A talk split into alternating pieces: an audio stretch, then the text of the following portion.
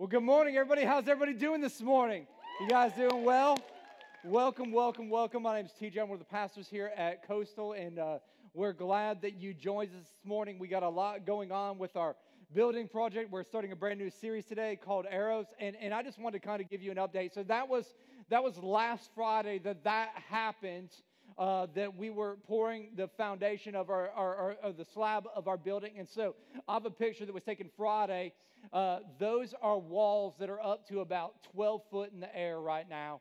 And uh, they're getting ready to pour the, the first bond beam all the way around our building. So over the next two to three weeks, you're going to see it start to go up to about 30 foot in height. And so, man, they are moving along and doing some incredible, incredible things. And so, thank you so much for your generosity. Thank you for continuing to give to the vision of making it hard for people to go to hell by making it easy for them to go to church so they can experience, so they can know, and so they can follow Jesus. And listen, we don't have to wait for a building for people to experience that. That can happen right here.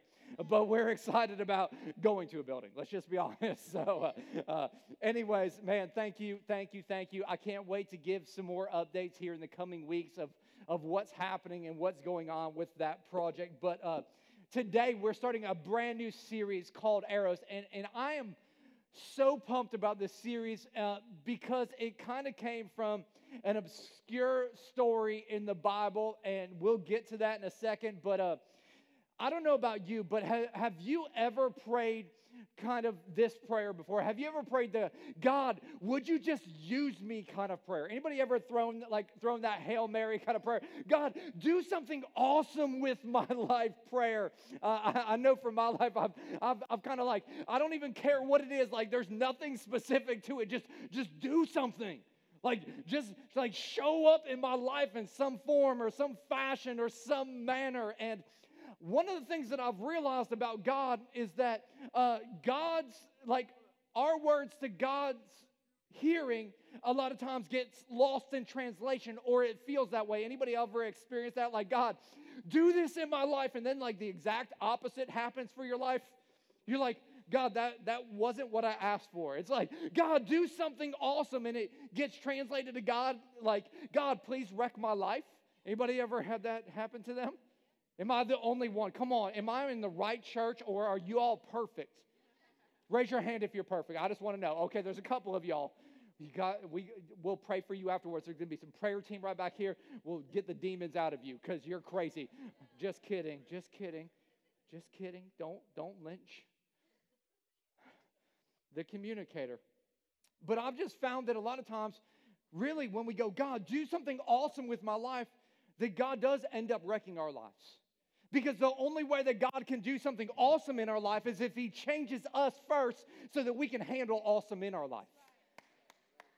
And some of us need to hear that today because we're going like, why isn't this awesome? And God is going, well, I'm trying to prepare you for awesome. But if I gave you awesome right now, five minutes later, you would have awesome screwed up because you're still involved in it.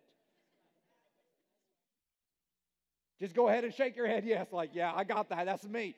And so there's this obscure story where there is this king, and he is in a difficult moment. He's like, God, I need you to show up and do something. And uh, it, it's, it's actually found in Second Kings chapter 13. And by the way, the, the next couple of weeks are going to be a little bit different. Um, you're going to get some scripture in your in your outlines, but uh, like you're going to fill in your own notes for the next couple of weeks. I feel like God told me, like, I, I've been doing all the work for y'all. It's time for you guys to mine for some truth on your own rather than taking all of my truth. It's time for some of us to, to, to grow up a little bit and, and grab some truth out of God's word. And, and, and so I'm just going to preach a little bit and I'm going to yell a little bit. You're going to listen. I'm going to yell some more. You're going to listen. I'm going to yell some more. It's going to be awesome. And so uh, there's this obscure story in, in 2 Kings chapter 13, and uh, it's a story of this king named Jehoash. He's in a difficult time. He's an ungodly king, but yet he knows he's about to go to war. And so the only thing that he needed to do was to call on the prophet of the Lord, and his name was Elisha. And Elisha is at the end of his life. And so we pick up this story in 2 Kings chapter 13. And it says this Now Elisha had been suffering from the illness from which he died. Jehoash, king of Israel, went down to see him and wept over him. My father, my father, he cried, the chariots and horsemen of Israel. He's basically saying, God, listen, I need you to help me out. Like we're in a difficult situation. And, and he's not calling him my father, my father, because he has this great relationship, but he's crawling out to him because he realizes that without God on his side, it's all going to crumble. Elisha said, Get a bow and some arrows. And so he did so. He said, Take the bow in your hands he said to the king of Israel. And when he had taken it, Elisha put his hands on the king's hands. Open the east window, he said, and, he, and, shoot. And Elisha said, and he shot. And the Lord's arrow of victory, the arrow of victory over Aram, Elisha declared.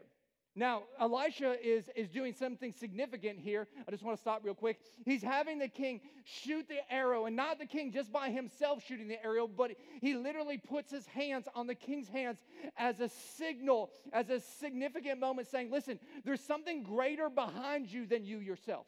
Like there is the power of God that is going to be on your life to go not only defeat Aram, but have complete and total victory over Aram. And I think a lot of times God is saying to you and I, He's saying, listen, I've got complete and total victory for your life. And it's not going to be because you're going to go out there and do it of yourself, but it's going to be because my spirit and my power is behind you.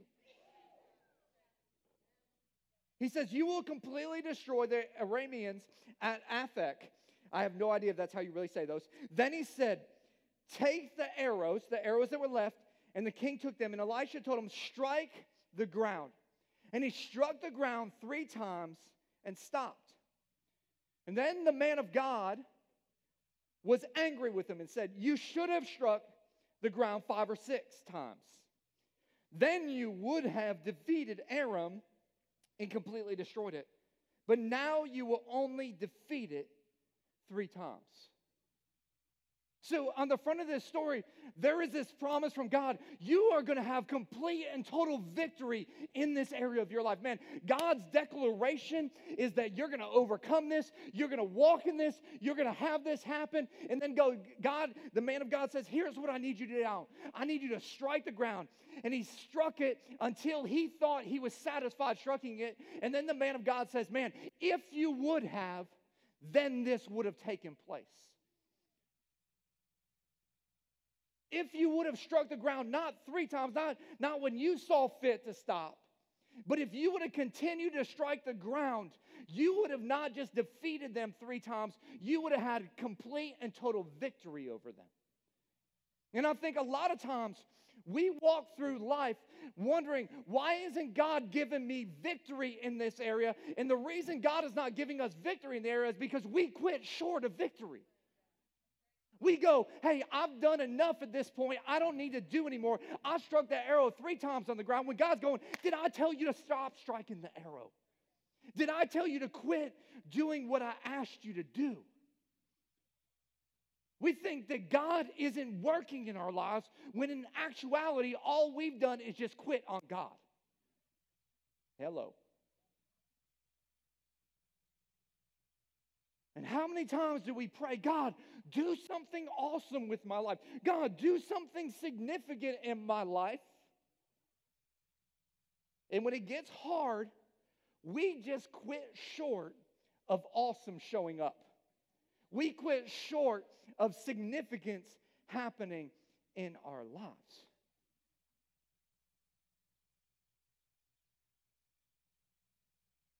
I love going to restaurants. I love eating out. Anybody else love eating out? Anybody else love eating out way more than cooking? have you noticed when you go to eat out, you don't have dishes to do? Praise the Lord. Hallelujah. So, my wife and I, we, we happen to go out to eat a lot. And if you've ever gone out to eat with me, one thing you'll discover right away is that I am the fastest eater on the face of this planet. I mean, people that have been out to eat with me, they'll just like be cutting into their entree, and I'm already like finished with my entree. It's like, like I just inhale food. And and one thing that I've noticed over time is that because I finish so quickly, when I'm at a restaurant and the, the server, you know, I put my silverware facing out, uh, facing the opposite direction, signifying that, that I'm finished and you can come clear my plate.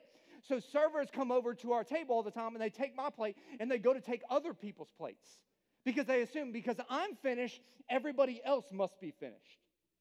And what are the, almost 99% of the time, my wife will stick a fork in that server's hand and be like, I'm not finished yet. You know, she, she loves food, okay? I don't know how it is. She weighs like nothing, but yet eats a lot of food. And so, like, you don't take food from a hungry woman. It's just something I've learned. And so,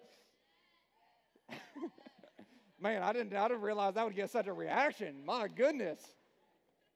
Settle down, simmer down, ladies, simmer down, okay? I think that there are times in life where people want you to be finished, but you're not finished. There are times in life where everybody else is done, but God's not done with you yet. There are times in your life that, that the world will always tell you to stop short of being finished when God's not finished yet.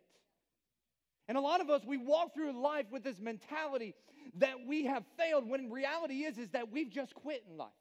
And there is a distinct difference between quitting and failing. And there's got to be this internal resolve inside of every one of us that goes, you know what? Man, what God has started inside of me, God wants to finish, and we can't quit before He's finished with what He started. I need to catch my breath here. I'm not, I'm not used to preaching like this, so you gotta, you gotta. We're gonna have some church today. That's all I gotta say. I actually wonder how much is inside of each and every one of us that's not finished yet. I wonder how much we've started that God wants us to complete that we've just quit on.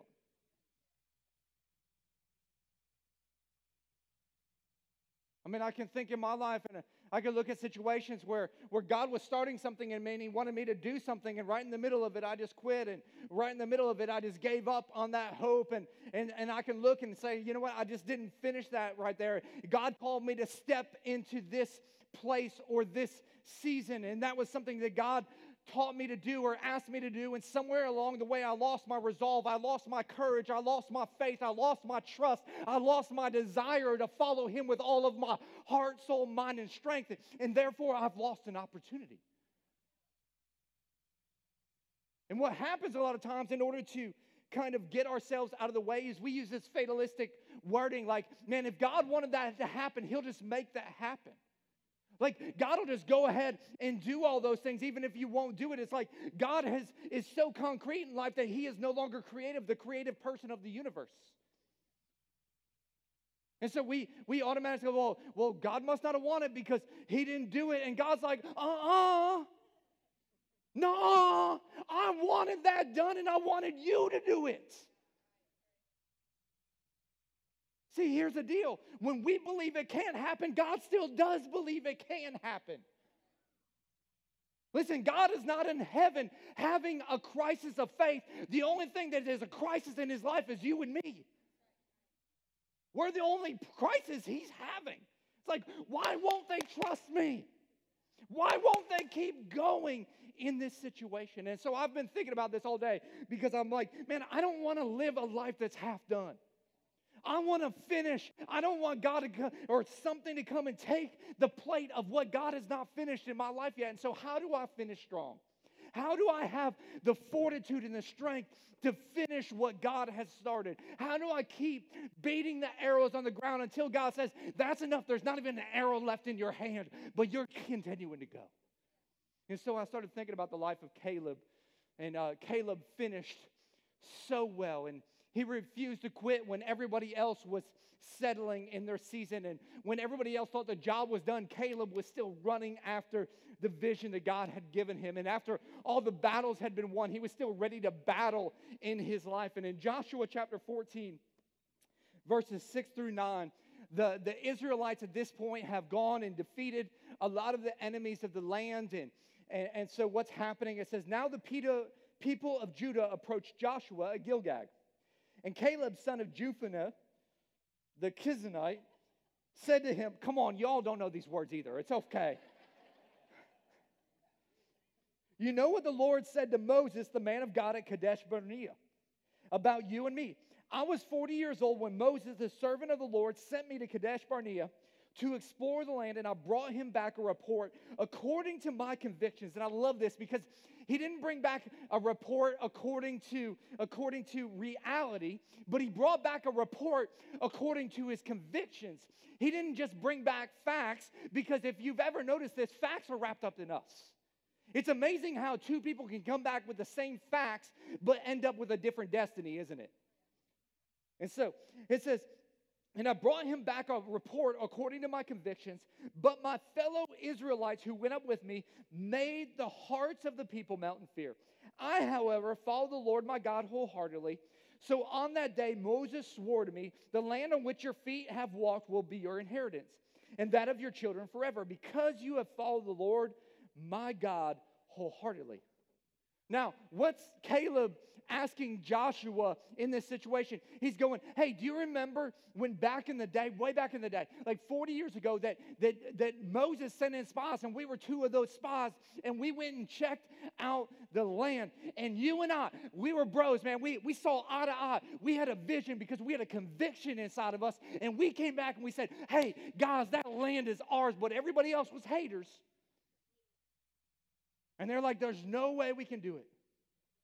And so he's reminding Joshua of where they were and what they were doing. Then in verse 10, it says, Now then, just as the Lord promised, he has kept me alive for 45 years since the time he said this to Moses, while Israel moved about in the wilderness. So here I am today, 85 years old. And I love this part, man. That gives me 46 more good years. He's like, man, I'm 85. If I'm still breathing, God's not done. And he goes, I'm still as strong today as the day Moses sent me out. I'm just as vigorous to go out to battle now as I was then. Now give me this hill country that the Lord promised me that day. You yourself heard that the Anakites were there, and their cities were large and fortified, but the Lord helping me, I will drive them out just as he said. Then Joshua blessed Caleb. Remember that right there. Joshua blessed Caleb, son of Juniputh, and gave him Hebron as his inheritance. So Hebron has belonged to Caleb, son of Juniputh, the Kenizzite, ever since because he followed the Lord, the God of Israel, wholeheartedly. Hebron used to be called Kiriath Arba after Arba, who was the greatest man among the Anakites. Then the land had rest from war. Now, I don't know if you really caught that phrase, but the, the phrase that I want you to highlight there or remember, it says that Joshua blessed Caleb. How did Joshua bless Caleb? Joshua blessed Caleb by giving him the inheritance of a land that was still occupied by giants. Joshua blessed Caleb by giving him a territory that was still at war. Joshua blessed Caleb by giving him a land that wasn't already at peace and a land that wasn't already conquered. Joshua blessed Caleb by giving him another battle that he had to step into in his life. And I think, I think so many times we under, misunderstand this idea of blessing. When we think about God blessing us, we think about a life of comfort, a life of peace, a life of easiness, a life of, that is just rainbows and butterflies and nothing goes wrong. And we can just settle and be secure. And I wonder if it's in those moments that God is just appeasing us rather than blessing us. So, what have you been asking God for?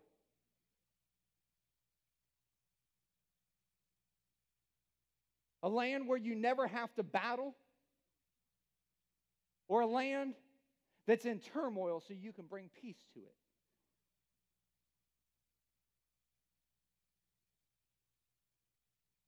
Caleb goes, Joshua, I'm not finished yet. He goes, I'm not finished yet. Some of y'all, you need to declare that over your life today. I'm not finished yet. Come on, say it with me. I'm not finished yet. See, you need to decide in your heart that you're not finished just because everybody else is finished. That you're not finished just because some other people have decided to finish. That you're not finished just because you're tired in this moment. That I'm not finished just because you're satisfied right now. That I'm not finished just because everybody else seems to be settled in their life and they're comfortable. See, I think we need to decide in our heart that we're not going to allow anything or anyone to decide when we're finished because everyone else was done.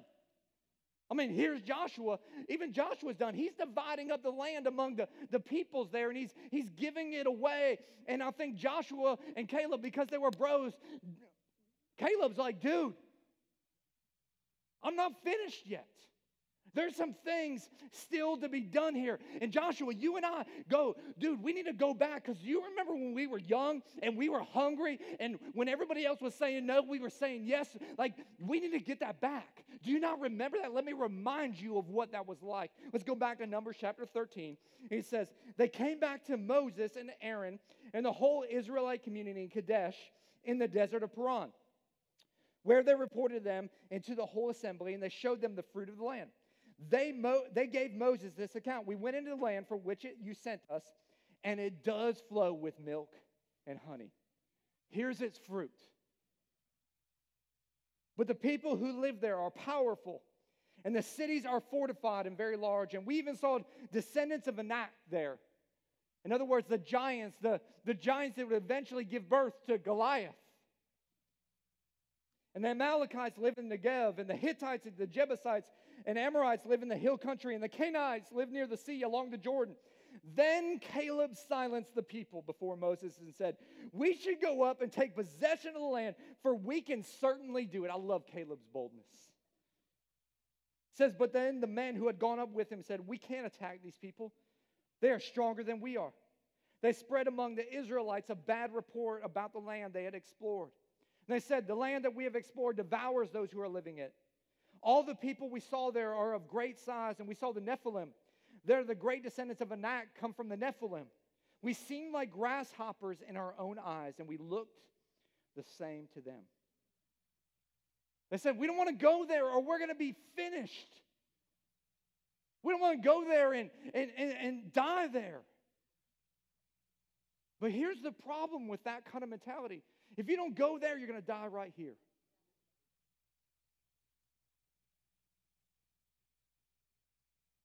So they could die and surrender before the battle, or they could go and battle and truly live.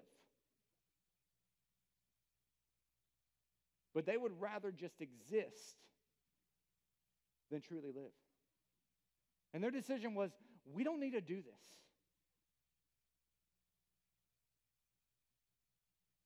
Because I've seen them and we're already finished. They wanted to quit and call the whole promised land a failure. But I would submit to you that their failure was the fact that they were willing to quit. So the question is is are you finished yet? Are you finished yet? I think God is looking around and he's just looking for somebody that goes, I'm not finished yet, God. I'm not done yet. I'm not finished just because those people are finished. I'm not finished just because Susie's finished. Sorry, Susie.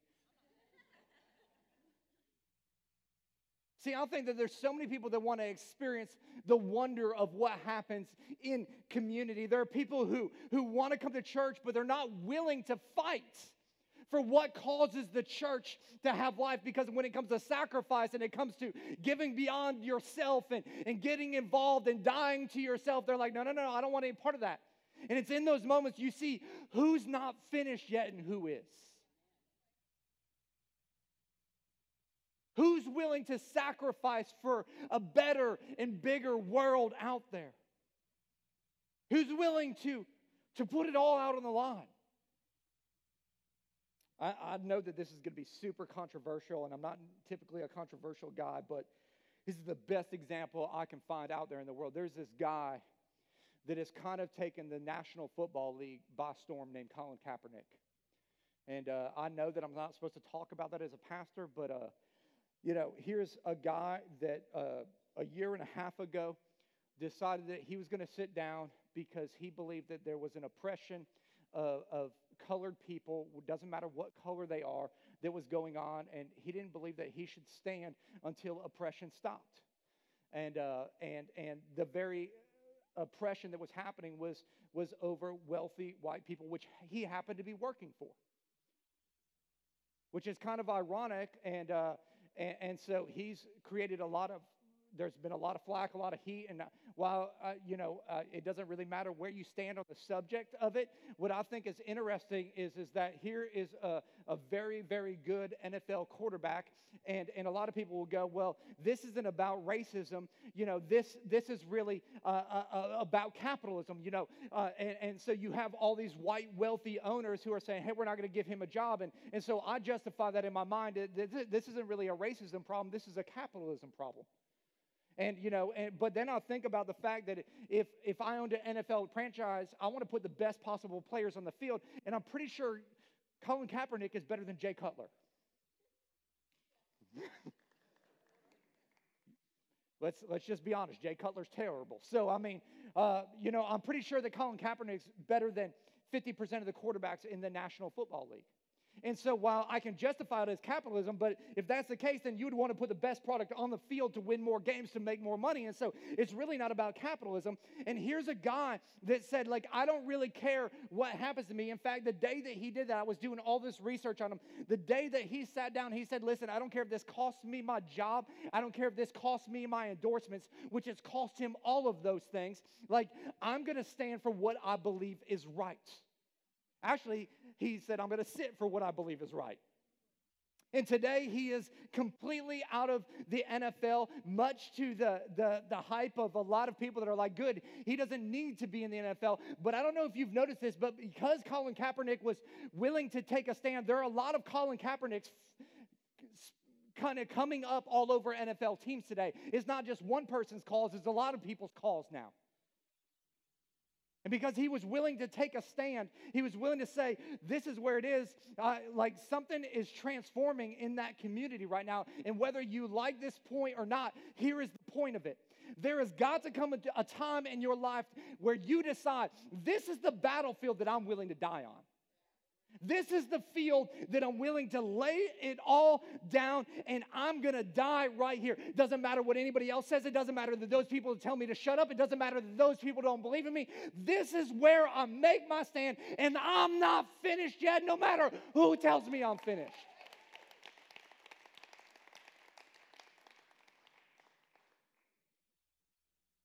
Listen, if you let everything go in your life, it means that you have nothing to hold on to. There's got to be some things that you just go, man, this matters enough to me. This is significant enough in my life that it doesn't matter what anybody else thinks, it doesn't matter what anybody else stands at. I'm going to take a stand and I'm going to give it all right here. And Joshua says to Caleb, You seem to have forgotten. They're both like 85 years old. There's some, there's some reason maybe they've forgotten. He goes, Man, you seem to have forgotten. When everybody else was giving up, we wanted to run in. When everybody else, everybody else was wanting to call it quits, we were wanting to go into battle. Don't you believe that they're going to want to quit now, too? It's exactly when we should be running in and battling because I'm not finished yet. And there's got to be something, church, that matters more to you than you do. There's got to be something in your life that compels you to go, man, no matter what, I'm not finished until it is finished. Now, here's the thing that I've noticed about life and that I've just realized is that opportunities look really awesome up front, don't they? Like, opportunities are these uh, uh, uh, amazing amazing elements. Uh, you know, what's so exciting about opportunities that are out there is that they're, they're opportune. And I don't even know if that's a word, but that's what I think. You know, opportunities are opportune. And so, no great entrepreneur looks at a situation and goes, There's no opportunity there, so I'm going to jump in and do that. They don't do that. They look for moments that are ripe for a harvest. They look for moments where they can create significance in that moment. And a lot of us, what we do is we dive into things that we think will give us the future we long for. The problem with opportunity is it has this very, very strange dynamic to it. If you were to look at an opportunity, it has a really, really big funnel on this side, at the front end of it. And as time goes along, that funnel gets down to a very, very narrow center And then at the end of the opportunity, it funnels back out and it's really huge. And when you see somebody come out of opportunity, you're like, wow, that is amazing. I wish I could have been a part of that opportunity. I wish I could have gotten in on that moment. And some of you guys, you're, you're old enough to have gotten into some great opportunities. Some of you are old enough that you could have gotten in on the front end of Apple. You could have taken a bite of the apple and be, been eating apple pie for the rest of your life, but you didn't. Some of you are old enough that you could have gotten in on IBM on the front end and, and you could have been living the dream today, but you didn't. Some of you are old enough that you could have gotten in on the TV when it was being invented. Just kidding. Uh, yeah. See, this is what I know that there are opportunities that right before all of us, right here, right now, that we won't see until somebody is coming out the backside of it. And if you've ever talked to some of the people that come out of the backside of it, you realize this person isn't that smart. like you, you have some conversation, you're like, how in the world did they hit it big? Because I am smarter than them. See, the difference is, is though they saw an opportunity when you didn't. Want to know why? Because they were looking for an opportunity. Because opportunities are really, really big on the front end and really, really big on the back end. The problem is, is they get really, really narrow in the center, and it's in the center of the opportunity where most of us bail out on the opportunity. We bail when it gets difficult. We bail when it requires discipline and determination and resilience and hard work. And most of us bail when it requires much less sweat, maybe even possibly blood. Those are the moments we bail. And see, those are the moments when most of us go, man, I'm over this. Anybody ever said that? Like, hey, I'm over this moment, man. Like, I'm over this deal. I'm over this relationship. I'm over this marriage. I'm over this job. I'm just over it. And the problem is, is that when you are over it, you end up under it. And you've got to decide in those moments that I'm not finished until it's finished. And I think that there are certain things in life that you've got to give yourself to, to and decide that no matter what the pain, no matter what the sacrifice, no matter what the blood, no matter what the resolve, no matter what the tears, this is the material that God is going to use to accomplish something that would never happen unless I put it into it. Can you imagine Jesus in the Garden of Gethsemane? When he's saying, Father, is there any other way? Not my will, but your will be done. That's what he said. What if Jesus said, I'm over it? I can't take this anymore. These people, they don't get it. You gave me this guy, Peter, then Acts, and then he thinks, God, seriously, is that the best person you've got to give me? Then you got this guy that just doubts all the time. Then there's these two brothers that think that they're all that and they want to sit on my right and my left. Come on, God. Surrounding me with all these women named Mary. What am I going to do with that?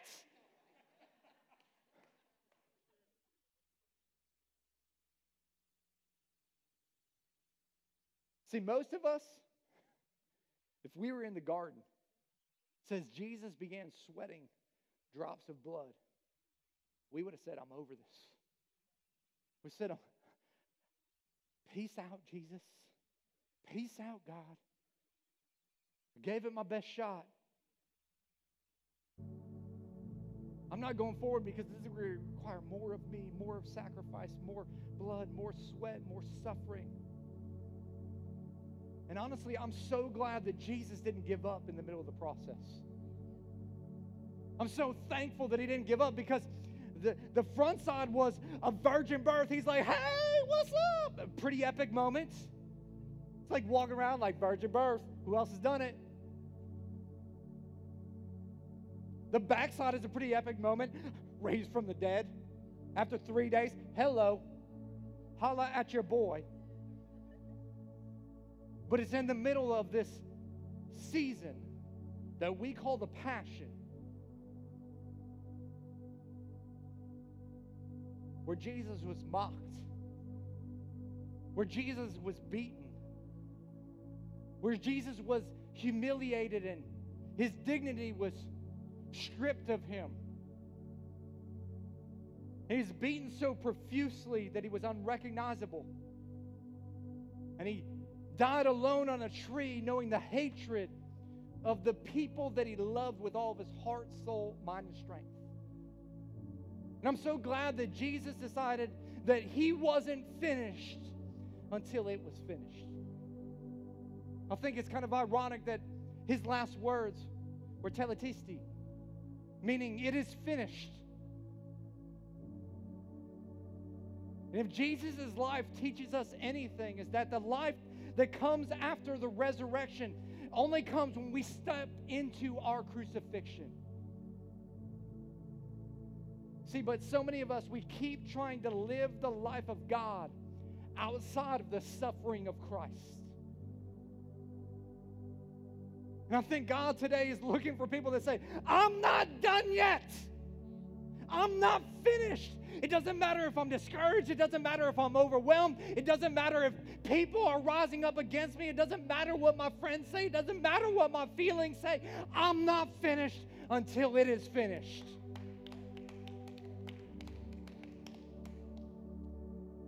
And let me say this because I, I, I, I want to say this to some of our our older adults in here that are getting to a point where they think like maybe my time has passed that it's ended. I love the fact that kayla says i'm 85 years old. Listen as long as you're still breathing god's not finished yet. And i think some of you guys are putting yourselves on the bench of the game of life when god is going hey it's time for you to get in and do something I've got some significance for you right now. The battles aren't over for you. In fact, I need you to go and lead some younger generations of what it looks like to battle in life. I need you to get out front and show them that I'm not finished yet just because it looks like it's finished, that there is still a purpose, that there is still a plan, that I've got something for you. See, I know a whole bunch of 25 year olds that should be warriors right now, but they're passive aggressive on the bench, and they need some young, some older people who have fought in battle in the in the older time time of their life to show the younger ones how they can be a warrior all of their life. So don't give me an excuse that you've wasted too much time. Susie, you can come on up here. You're probably just going to have to pray because I'm running really late. But I, I, know that some people need to hear this because some of us, you're going, man, it's too late. And you're reflecting on your past. And I believe that Jesus would say to you, and God would say to you, and the Holy Spirit would say to you, the entire Trinity would say, stop reflecting on the past because I've still got a future. Stop living in yesterday and start living in today and tomorrow because I've got more for your life. Don't give up in this season. There is something I need you to step into. And so, man, if you want to come to church, God bless you. We're glad you're here. If you want to change the world, get in the freaking game and let's kick some butt for Jesus. But listen, it's going to cost us something. It's going to cost you something. Going to cost you everything. In case you haven't connected the dots, you cannot live the life God created for you to live till you give God the life you have for the one that He has for you. Would you guys bow your heads in prayer? And Susie, pray for us. Heavenly.